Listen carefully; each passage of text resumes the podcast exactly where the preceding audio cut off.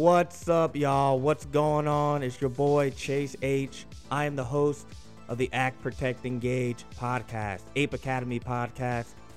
Thank you for joining us for season two, numero dos en español. Woo, y'all like this 80s soundtrack? I'm gonna start using this for the next few episodes. 80s style Miami Vice soundtrack. All right, so we're back for season two. We are back with a vengeance. First things first, I'm gonna make a few excuses. Okay, uh, we've been gone for a little while. Take a long hiatus, and the reason for that is I'm in graduate school at Arizona State University, and I have been locked in on my studies. Not to brag, but right now I'm a straight A student. I've been locked in. I've been trying to move to the next level flawlessly, right? And the next level is the PhD program. So, done my master's. Now it's time for the PhD. All right. And we're going Ivy League. We're going to the top. All right. But we're back. We're back for a good amount of time. And we're going to start cranking out episodes as quickly as we can. Obviously, it takes a little bit of time to do research. Well, responsible, scholarly research that backs up everything we say on this podcast. Remember, everything we say on this podcast, all the information that I that I have in my podcast episodes are all well researched and all scholarly, okay? No Wikipedia, no guessing, no conjecture, no getting information from Uncle Louie down the street. This is all from the scholars, from the experts that write about this stuff for a living. Okay? So, today's episode is going to be pretty cool. I find it to be fascinating. It's a personal passion of mine. It's actually on my skin. All right? It's actually reflected on my actual skin. And we're going to talk about the cultural history of tattooing in the West. Now, let me differentiate East from West. When I say West, I'm referring to North America and Europe. Okay? North America and Europe. All right? We're going to have more episodes in the future. This is just part one. We're going to have more episodes coming up in the future that's going to deal with tattooing in the East. We're talking Japan, China, Central Asia, that area. But for now, this is going to be a cultural history of tattooing in the West, part one the Polynesian influence. Before I started researching for this episode, I knew very little about Polynesian tattooing. Actually, to be honest, I knew very little other than like the bare bones basics about tattooing in general, the history of tattooing, where did it come from, who who was the first one to tattoo, you know, like how did it become so popular? Because we all know that not actually not too long ago, tattooing was like a no no. Having tattoos was like kind of like a stigma. People felt like it was a marker of like being a criminal or being in a gang, things have changed a lot. And I kind of want to go through that um, and kind of talk about how the history um, has evolved. We're going to start in the 17th century. All right. Now, remember, everything we say on this podcast is backed up right by research. So we're not going to be taking anything from random sources, from Uncle Louie, from Wikipedia. Everything's going to be based on fact. All right. So our two sources, we got two main sources for this particular episode. The first source is a monograph, a book, a scholarly book called Bodies of Inscription, a cultural history of the modern tattoo community, and that's going to be by Margo DeMello. And actually, the second one is a master's, a published master's thesis from the University of Kansas in 2011 by a woman named Rachel Robinson, and it's called The Commodification of Polynesian Tattooing Change, Persistence, and Reinvention of a Cultural Tradition. That's a dope title. Man, I wish my research papers had a title like that. Wow, that's pretty cool. All right, so where did this all begin? Well, let's let's talk about it. It really begins in the Pacific. So the recorded history, so on record, meaning someone wrote it down, someone drew it, someone actually observed it, right? The recorded history of North American tattooing begins in the islands of the Pacific during the 17th and the 18th century. All right, so what's the 17th and 18th century? We're talking the 1600s and the 1700s. Okay? During this period, tattooing was first observed by European explorer, British explorer, Captain James Cook, among the people of Tahiti. All right, now I, the only time I'd heard Tahiti before this was like you know vacation spots and and um, I think it was in a song or something. I can't remember the song, but um, so that's really where it first started. Was an explorer searching the Pacific, kind of stumbled upon these native people on the island of Tahiti, and they observed these strange markings all over their body. Right, tattooing had in fact exist, existed in Europe prior to the discovery of the Pacific Islands. Okay, but over time, you know how memories of things over time gradually begin to fade, right? This is what happened with tattooing. So it actually had a history in Europe before the 17th century. Well, actually, in the beginning of the 17th century, but it was for different reasons, right? Christian pilgrims had beginning tattoos as symbolic representations of their faith during pilgrimage to the Holy Land as far back as 1600. Okay? So, pilgrims they're they're going in search of of whatever journey, you know, spiritual journey, in search of treasure, in search of purpose, whatever their their individual purpose or motivation for going to the Holy Land. And when we say Holy Land, we mean Israel, Jerusalem, some of the uh, most contested areas in the world right now were still contested well back into the 1600s and and before. Okay? And even before the 1600s, the Celts and other quote unquote barbarian tribes had practiced tattooing prior to Roman conquest.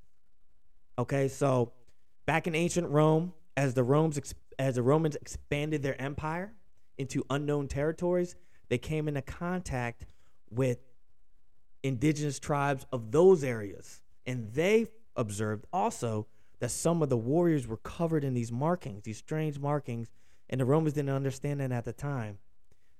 But uh, it comes to uh, comes to find out that they were practicing early tattooing. Okay. Through Royal Naval expeditions to the uh, uh, Polynesian Islands, Peloponnesian Islands in the mid 17th century, that marks the beginning of tattooing in the U.S. So in the Polynesian Islands, I couldn't say that word. In the Polynesian Islands, uh, it really kind of had a big influence on tattooing in the, in the U.S., but it started there. Polynesian tattooing can be traced back through archaeological evidence to the second millennium BC. Captain Cook, he was the first one to give an account of Polynesian tattooing in 1769 when he discovered Tahiti, and in 1778 when he first encountered Hawaiians. Now, we think of Hawaiians now as, you know, the fun loving surfers, island folks, you know, carefree, you know. but back then, you know, Hawaii was a very mysterious island. There had been no contact from outsiders. So when Europeans first came to the island of Hawaii, they ran into the, the fierce, proud warrior tribes of the Hawaiian Islands. And they were the first ones that the Europeans saw that had tattoos. However, before before we move on, we really want to talk about the fact that Polynesia is actually a huge area. It's a vast geographical area in the Pacific uh, Ocean. It's a region of water that is larger actually than the whole continent of Europe, and it consists of hundreds of islands. So while it's never good to, you know, overgeneralize and, and make these huge kind of broad statements about large groups of people, because the islands were not culturally uniform, but due to the really, really kind of widespread migration patterns of uh, the uh, Polynesian population, so they would go back and forth, right? They're seafaring people. So they would they would trade cultures and language and, and rituals between the islands as they moved back and forth, right? And you'll see in a lot of maritime societies, meaning societies that are based around water, they move back and forth a lot, and there's a lot of cross cultural exchange.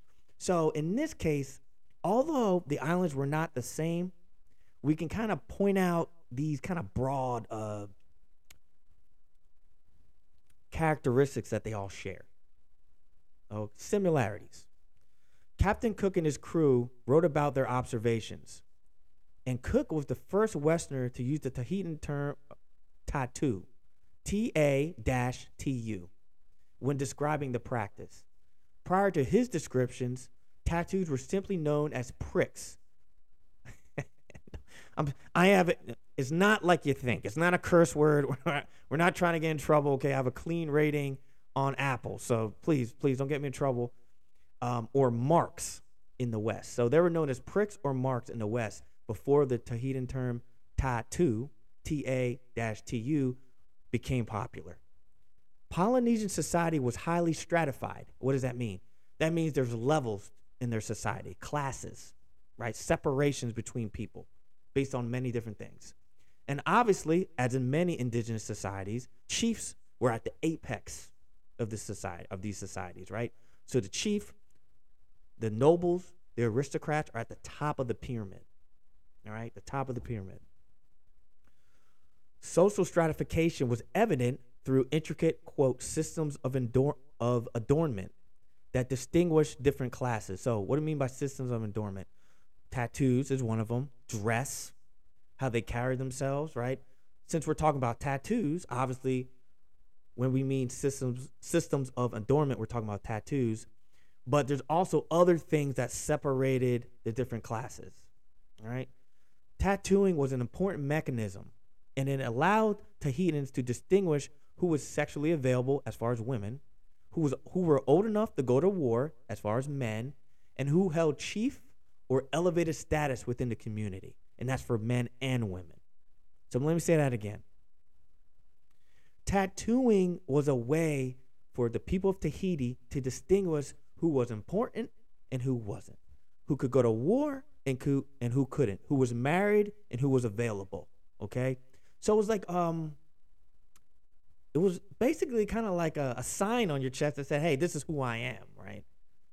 Kind of like now, you know, when you get tattoos. At least I always say, you really want them to mean something. now, although we don't have tattoos that says broke or like a struggling actor on us, you know, in, in their society, it was a di- direct reflection of who you are. So you could look at someone and be like, okay, I see. Okay, he's a he, he's a chief. He owns this many houses. He has two wives. You could see all that from reading their tattoos. All right. Traditional methods use black ink, and it was prepared from a combination of candle nut smoke and water. The equipment was made of bone or shell, and it was carved into teeth. And the number of the teeth depended on the intricacy of the design. And several designs function specifically as rites of passage. So I would hate to feel those type of designs because I'm sure they're very intricate and uh, very deep and very painful. If they're known as a rite of passage, that means, hey, if you get this tattoo, that means you've accomplished something in our society. Uh, usually, rites of passages represent uh, kind of a transition for at least for men from maybe boyhood to manhood right? Or maybe from an apprentice to a master, or maybe from a young warrior to a veteran or older warrior. So these are rites of passage. Okay? Tattoos can represent that as well. Tattoo artists and priests were the only individuals in Tahiti that were allowed to practice tattooing. They would travel and trade their craft in exchange for hogs, for animals, for food, cloth, and fruit. So, in this way, an economic system was kind of built around tattooing, right? So, a system of exchange. Okay, if you want this tattoo, okay, I'll tell you what, no problem. I'll trade my skills, my my very very uh special set of skills, as Liam Neeson says, special set of skills, uh, and you can trade me something for it. All right. So in that way, you kind of had to be rich to get tattoos, right? You kind of had to have a little bit of money, a little bit of capital to get tattoos, and that's why they marked social status. They could, you could tell a lot from someone's tattoos. Tattoo artists they also perform supercision rituals that invoked the deity Tohu, and that would invoke the, their god and bring them into their ritual. So supercision is circumcision, pretty much. Oh, and tattoo artists and priests were the only ones who can perform this ritual. So the ritual incision of the foreskin was practiced as an initiation ceremony. Okay, so through this deity, Tohu, okay, they were able to perform these rituals that could once again mark as an initiation, a rite of, pa- a rite of passage. So that means that, what does that mean? Well, that means that tattooing had a religious as well as a social dimension to it because the rituals were performed in public and they marked important events in a male or female's life. So, it wasn't just a mark of social status; it was also kind of a uh, a religious a religious event, a religious a religiously significant procedure. And what did that make it? That made it a very specialized craft, and it took a lifetime to learn this. This is not something you can learn in 15 minutes or five steps to becoming a master tattoo artist. This is something the uh, the tattoo artists in Tahiti really, really studied. They had apprentices. There's a master and apprentices uh, apprentice system set up so that they made sure that their skills and their techniques were passed down the lineage. You could trace their lineage. As far back as 1784, Captain Cook's crew began to receive tattoos. They, were, they began to get tattoos from the natives.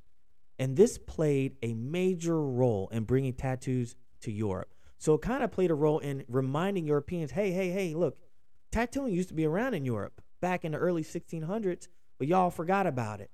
So Captain Cook and his crew brought their tattoos and were showing them off to their buddies back in Europe. The designs first encountered by Captain Cook included lines, stars, and other geometric designs, as well as figures of animals and humans, and were displayed on both men and women. By the 19th century, so that's the 1800s, later voyages noted that the designs included rifles and cannons, along with dates and words that, com- that commemorated the birth and death of some of the most revered chiefs. So, this is where we're talking about cross fertilization, right? Cross cultural exchange. So the Europeans go, they, they discover the Polynesian, well, discover in quotes, right? They, they, they, they encounter the Polynesian islands. They have these interaction with natives. The natives uh, give them tattoos, right? They say, oh, you know, you know, they, they exchange culture. They say, okay, let's tattoo you, right? Meanwhile, we're going to also get ideas from you. So you can see the influence from both cultures, right? The cannon and the rifle were a direct influence from Europe. And then, obviously, the, the Polynesian designs with the beautiful geometry and shapes and flowing kind of um, flowing designs were Polynesian. Historians theorize that the introduction to Western weapons, the introduction of Western weapons, excuse me, to Hawaii changed the meaning behind their tattoos as protection. And then tattoos slowly began to shift to become decorative objects. So, in the beginning, before Europeans came, um, Native Hawaiians, we, we switched from Tahiti to Hawaii because all these islands are, are they're not they're all in the same general region, although it's a huge region. When Europeans brought their weapons to Hawaii, the Polynesians kind of saw, okay, I can be, become very powerful with these weapons. Maybe I don't need tattoos to protect me. I have these weapons to protect me now. So eh, you began you began to see a, a shift in the meaning behind them and the reason why people got them. British sailors and explorers were eager and they were willing to be tattooed by, by Polynesian artists. And Hawaiians and the Tahitians augmented their own tattoos with British designs. That's what we were just talking about. This is called cross fertilization. And it really it allowed tattoos to become reestablished in Europe. And it also kind of prevented tattoos from remaining just a primitive oddity in the eyes of Europeans.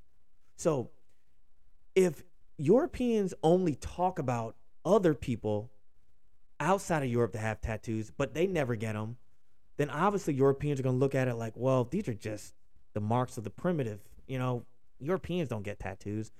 But the fact that some of Cook's men got the tattoos and brought them back to Europe means that hey, look, you know, hey, this is this is not a thing that just happens to primitive, quote unquote, primitive, right? Societies. This is something that we also have done. We just kind of forgot about it.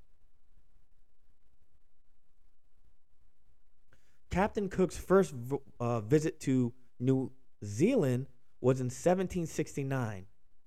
And on that trip, the ship's artists drew pictures of the island's native tattoos, the ta moko. The moko is a facial tattoo worn by Maori men and women as a sign of status as well as affiliation. So, the Maori were warriors, some of the fiercest warriors in the world to this day. And their their tattoo, their face tattoo, was a real important symbol, cultural symbol. It was called the Moko, M O K O. And also, if you look at, uh, I'll give you a link to my Instagram in the uh, description of this podcast. I have some pictures on my Instagram that will show you what it looks like.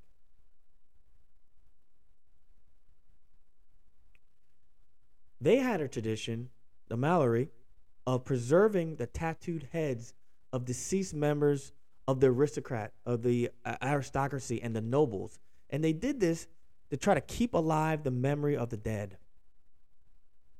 The head in their culture was considered sacred because it was believed to possess magic or tapu, T A P U. I'm sorry to anyone who's Polynesian. I'm probably slaughtering some of these names. I apologize. In 1770, Europeans became interested in these heads, right? And they initiated a heads for weapons trade that lasted until 1831 when it was banned by colonial authorities. Doesn't that sound strange? Like the fact that Europeans were so kind of enamored with this tradition that they were like, look, hey, we'll we'll give you weapons, we'll we'll pay you. We really like these heads. Like there was actually a trade in them. They became commodities. And as we all know, with the history of European colonial uh, colonialism, once they found something that was worth a lot of money, guess what happens? Systems of domination are put in place. We see missionaries starting to come in to try to control and suppress the population. Obviously, this is a little bit later down the line, but we see this with the beginning of this trade. The trade took a dark turn beginning during the tribal wars of the 1820s when the European demand for these heads were at an all time high. There were even instances where war captives were tattooed, killed, and decapitated with their heads, them being sold to European traders for a profit. As the traffic in heads grew, the Maori stopped preserving the heads of family and friends to prevent them from falling into the wrong hands. So it became so bad that the people of New Zealand were like, you know what, we're not, we're not even going to do it. You know, like we're going to protect our family members because we're not going to just have them stolen by Europeans. According to De Mello, it became very dangerous to wear a moko, as one could be killed and decapitated at any time for profit. And long after European contact, the moko became a way for natives of New Zealand to distinguish themselves from Europeans who had settled there. So once, so long after the trade was abolished, then you see the kind of the reemergence of the tattoo as a way to separate the indigenous tribes from the people who colonized them. Like Hawaiian and Tahitian tattooing, Maori tattooing was also influenced by European contact. So nothing quite survives intact when you have this cross cultural exchange. Right? So you have an original system, an original uh, tradition. And when you come in contact with foreign cultures, with foreign nations, there's always an exchange of ideas. right, of cultures, ideas, tradition, and you kind of get a kind of blended or hybrid version once this process kind of reaches fulfillment. All right. And this is what we see in this case.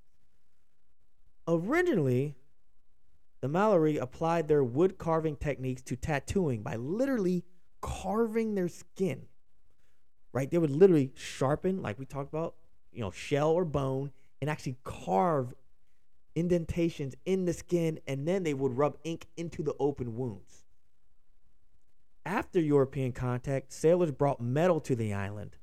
So this introduced the puncture method that were found in other parts of Polynesia. Explorers also played a large role in the initiation of the trade in preserved heads. So, remember we were talking about, about the heads? The explorers really started the trade. The first head was owned by a European, was bought by a European named Joseph Banks in 1770, and he served on Captain Cook's first expedition. But as with many things, the most lasting consequence of the contact between European explorers and Polynesians were not stylistic, right? They weren't just surface level. While it did lead to the reintroduction of tattooing to the West, it also resulted in the destruction of Polynesian tattooing through the introduction of missionaries to the island. And as we all know, the goal of Christian missionaries was to purge native people of their, quote, heathen or barbaric practices. And this was to forge a civilizing, right? I'm going to use air quotes, a civilizing path for indigenous cultures. Missionaries prohibited tattooing, polygamy, and other habits considered uncivilized. And these missionaries were, of course, backed by the power of their colonial government. So it wasn't just a bunch like today.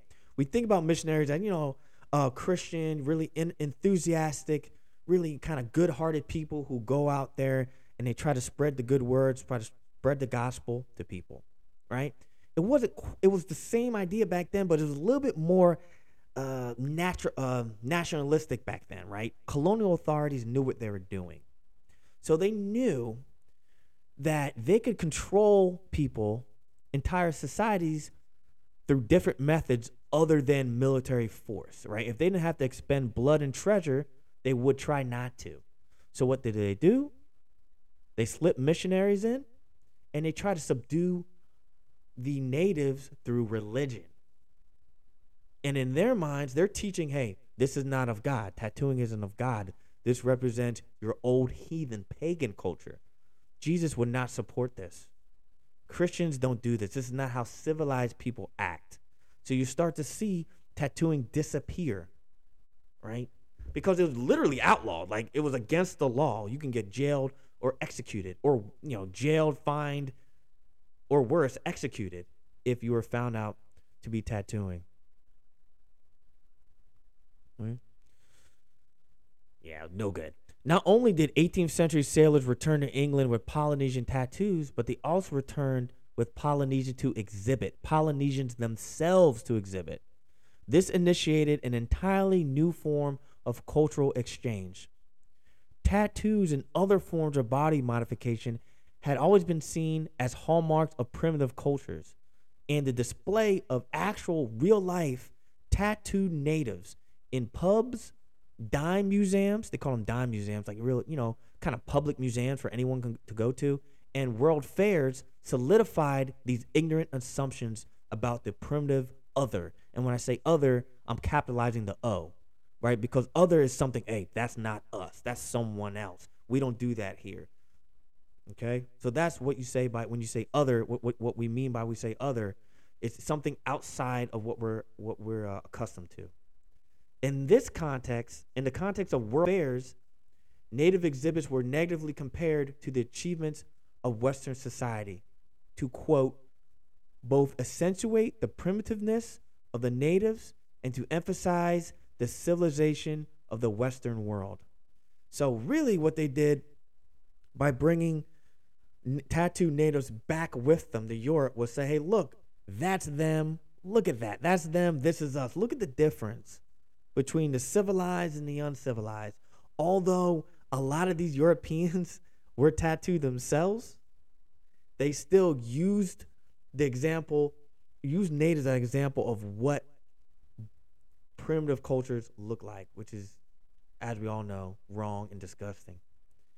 These displays reflected and strengthened colonial ideology and were also essential in constructing a narrative labeling tattooed people as savages, a narrative that was later shattered when tattooed whites began to display themselves in freak or sideshows. So it was all good until oh the natives man we don't get really tattooed. Oh yeah, those sailors got some tattoos, but that's only because they went native, quote unquote wet native. And you know they're explorers, you know that's what they do. But you know no normal people get tattooed. And then you start to see kind of uh, white people getting tattooed and, and putting themselves on display like oh kind of doing it whatever whatever the reasons whether it be money exposure fame whatever. There's a lot of reasons why people would do something like that but this kind of shattered that kind of kind of flimsy myth anyway. Um, and it kind of led into a whole different uh, discussion which we're going to discuss in part two. I didn't want to make this first podcast too long. It's 31 minutes about 32 minutes what I've noticed is it's hard for me to get through a real long like podcast in one sitting. I figure, you know, 30 minutes is a pretty good amount. This part one. This is the first podcast back in a long time. Figured out see how it went. Thank you so much for joining us once again on the Act Protect Engage Academy podcast, known as Ape Academy. We are available on all platforms. Okay? And we will be we're coming. We we want to be in the top 50. We want to be one of the top history podcasts available. We want to go mainstream, as someone commented. Someone commented the other day, this podcast should go mainstream. Oh, and on that note, please like, comment, subscribe. If you like what you hear, give me some suggestions. Be honest in your rating. Every single rating or review helps me out a lot. I'm trying to get back on the uh, on the horse here. We had an Instagram account that had 30,000 followers that was unfortunately deleted by IG. They don't like Second Amendment people, but I'm not going to rant right now. But we're trying to get back. So it did a lot of damage, but we're on the right path. Thank you so much for joining us once again. God bless you. If you ever have any questions or concerns, you can uh, contact me via my, our Instagram at Ape Academy Podcast. It's on IG. It's not hard to find. Once again, Thank you so much. Have a great evening. Ape.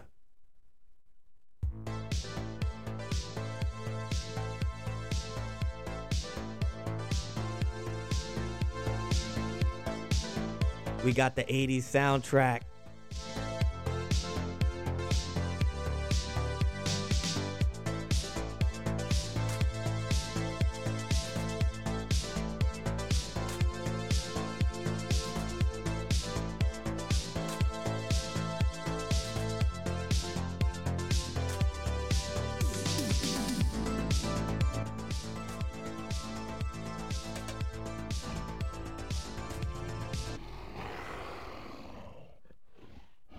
Out, y'all.